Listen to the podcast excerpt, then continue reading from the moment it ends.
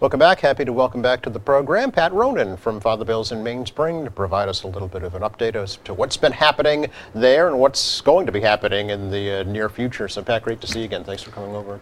Really nice to see you. Thanks so much for having me back.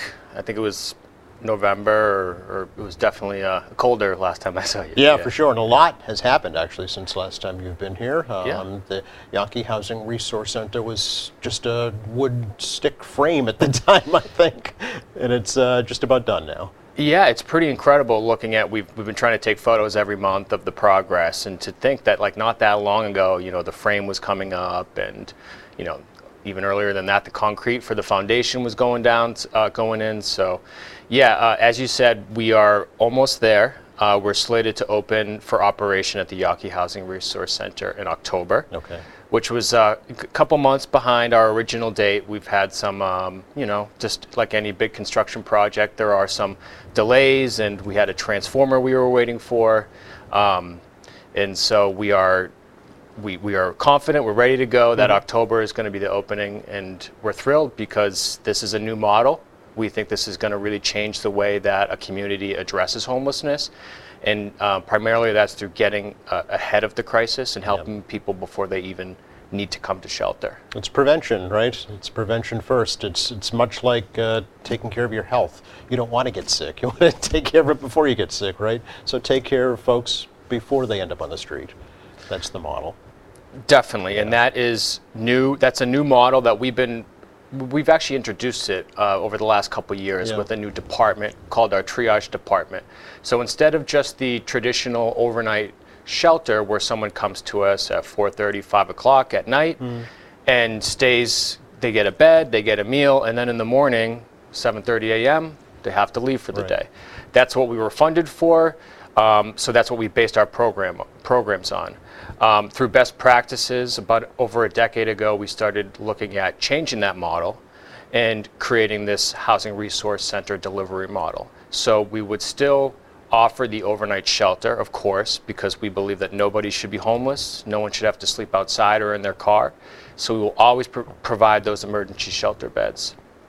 But what's new for us, and what we're really the most excited about, is the new day center we'll be opening at this building. Right. And that's going to include like whatever resources you think you might need if you're facing a housing crisis or you're experiencing homelessness.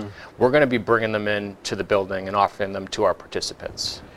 The biggest question I have is how do you find those folks, Pat? How do you outreach, you know, and and uh, and intervene and help them?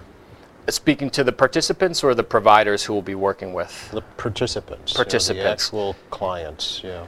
Well, we're fortunate to have some really great partnerships throughout the city and the region that, you know, if someone is going to, you know, the local municipality or another service organization to a local hospital, Okay. um, they know that the services we provide, you know, we'll, we'll get referrals all the time.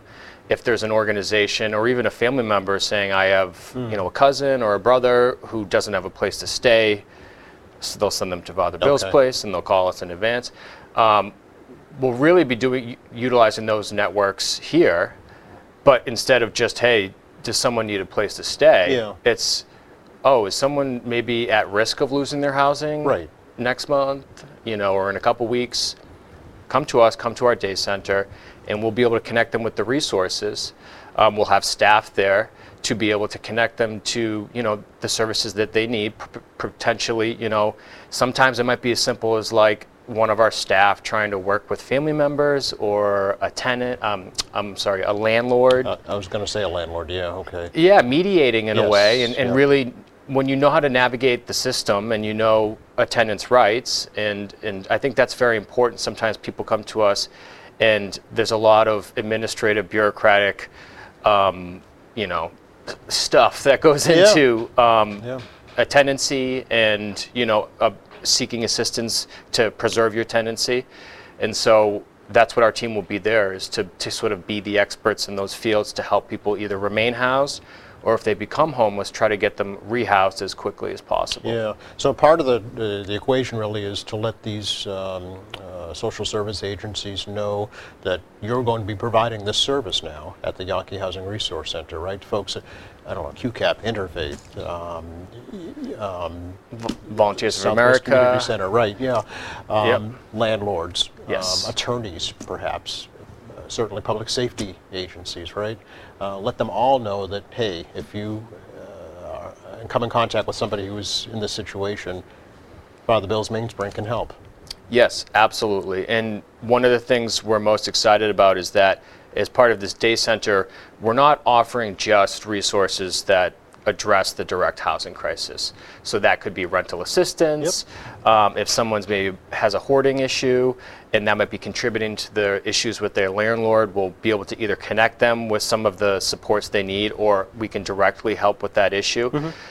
But we'll, we're building out a whole calendar for the day center. We've hired a full-time daytime services coordinator who's already building a schedule that will have a range of programs for people who are either staying at the shelter or who just need a place to get some supports. Okay. That could be anything from, you know, a, a, a banking class to help about starting accounts, um, resume building, um, and you know, fun stuff like bingo or a movie night or, um, you know, just recently at Father Bill's place, we had a group come in and do um, chair yoga. so stuff like that. It's not just about the housing crisis. Yeah. Connected to that, usually some other factors, you know, like overall wellness Mm-hmm. and supports to help people kind of address some of the issues that may have contributed to their crisis in the first place. Okay. Um, let's talk a little bit about the health, the Manet Health Center uh, that'll be located at the new resource center as well, and what services they'll be providing.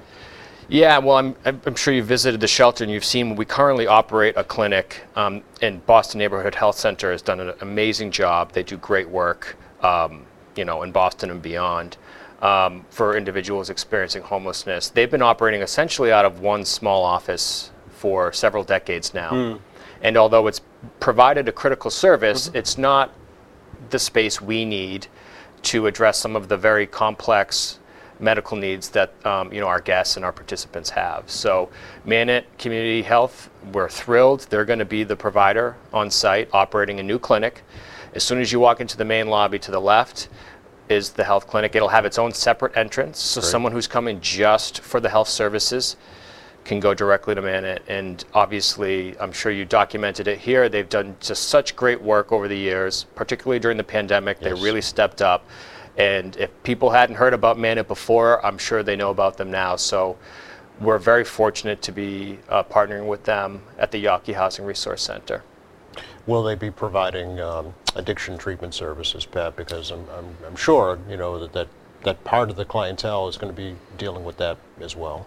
Yeah, we'll definitely have behavioral health Okay. services available on site. I wouldn't want to speak, I mean, I know that they will be available, and I know that Manet does offer that service. Mm-hmm. They will be available on site, whether Manet will be providing it directly or we'll be having another provider. Okay. And we do have, we've now hired our first time clinician who actually works for Father Bill's in MainSpring, who are, Oh. and they're going to be able to help with some of those issues as well. So, and that's a really important point because whether it's a mental health or substance abuse um, issue that someone's dealing with, um, we want to make sure again that it's not just the paying rent part that needs to be, you know, addressed, but also what are some of the other issues that may have led to the the crisis. The whole person, the holistic approach, right? Um, to, to improve their quality of life and give them a, a leg to stand on going to the future, right? Exactly. Yeah. Uh, 30 of the units, as I understand, are dedicated solely for veterans? N- So there are 30 housing units. Mm-hmm. So if you look at the building, I don't know, I prov- uh, maybe if the photo can. Yeah, we can bring up yeah, the yeah. rendering of. Actually, it's a, it's a real photo, right? It's not a rendering. It's the It's photo, what it actually looks like now. Yeah. So the build, the first building on the left, which was phase one, is the actual housing resource center and our emergency shelter beds. Okay. Uh, the second building, so if you're looking at the photo to the right, um, is our housing building, Okay. and that contains 30 permanent supportive housing efficiency apartments. Total. Total. Okay. Separately, not reserved for veterans or just really for the most vulnerable. Those, you know, 30% of our population that come in are considered chronically homeless, Okay. so staying for a year or more. whereas the vast majority of people come to us maybe need to stay for a few weeks or a few months.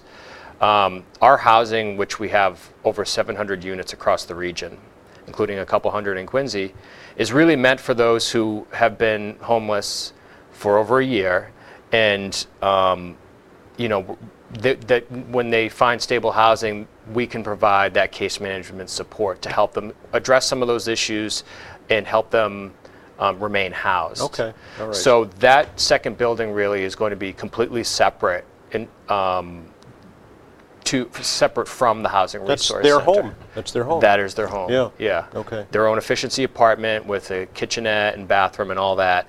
Um, they're beautiful units. Mm. We've built a few um, projects over the years with this model of the efficiency units, and um, it's great because ultimately, like the the whole point of our service is not to provide the emergency overnight service. Right. It's to provide that path home, and for us to be able to do it for our most vulnerable residents, those who really are struggling, um, is really why we do this work.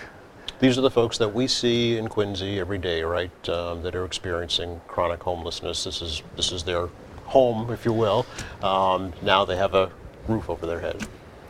Yes, and you know, sometimes, you know, the reason why someone might be experiencing homelessness for a long time is because um, it, it can sometimes be difficult to transition to something that is a bit more stable. Um, you know, whether it's coming to the shelter, there were reservations there, or living in housing. That is a huge adjustment Yeah. if you've been living on the streets or in a shelter environment for years. Yep. Um, and we've worked with individuals who maybe that first night they didn't even want to spend it in their apartment. And that's why our permanent supportive housing is about case management. Okay. Our staff being involved. And um, we have a great success rate. Uh, 93% of our tenants across our 700 units stay housed for at least three years. That's great.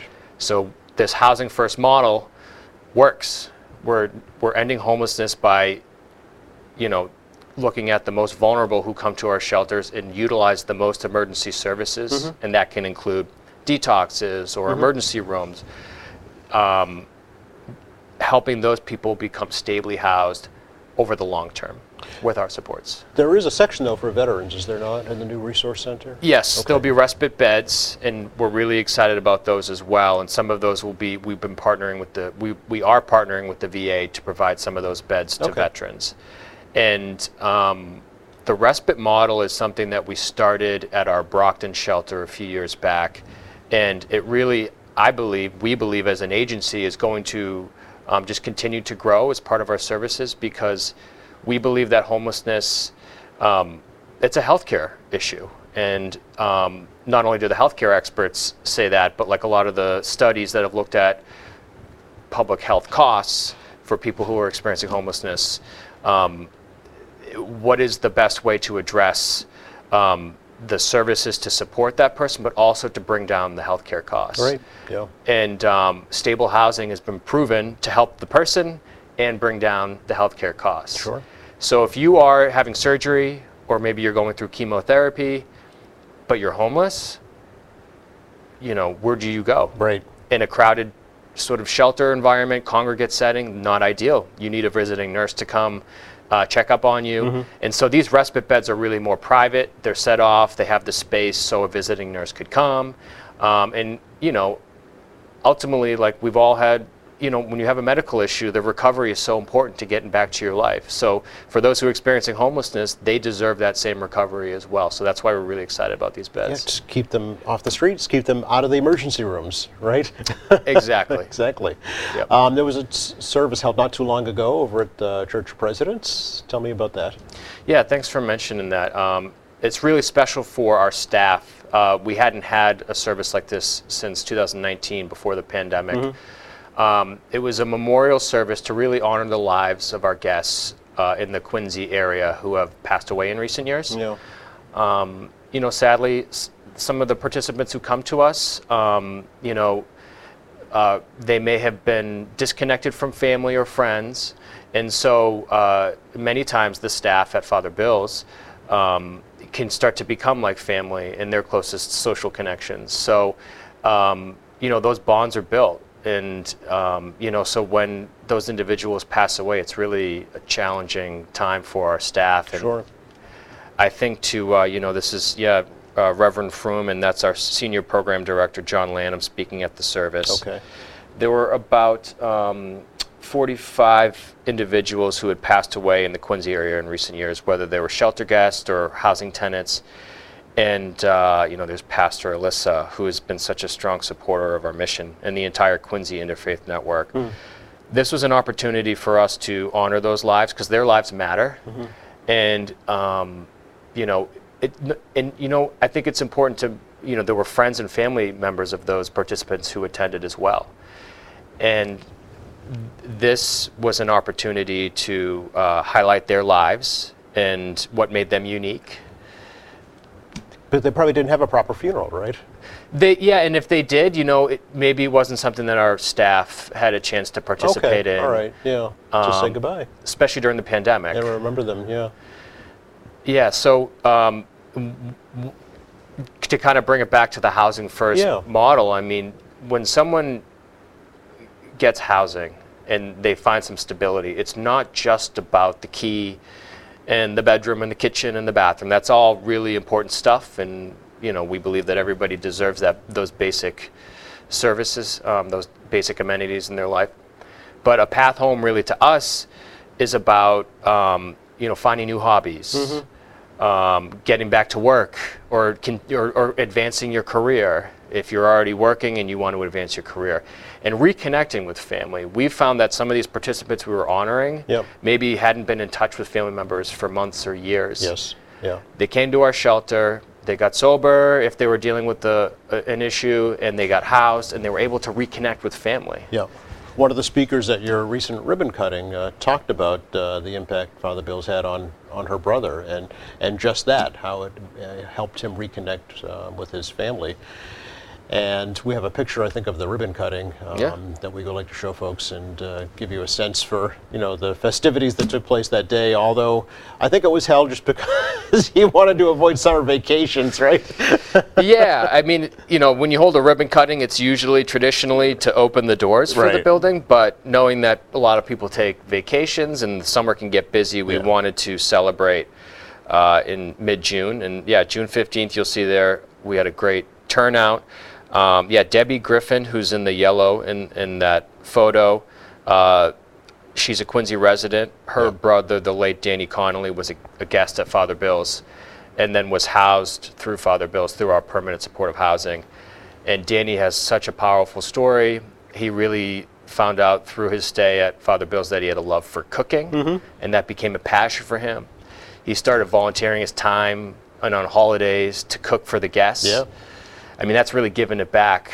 You know, you've received services and you want to give it back That's to those who are still using them. Yep.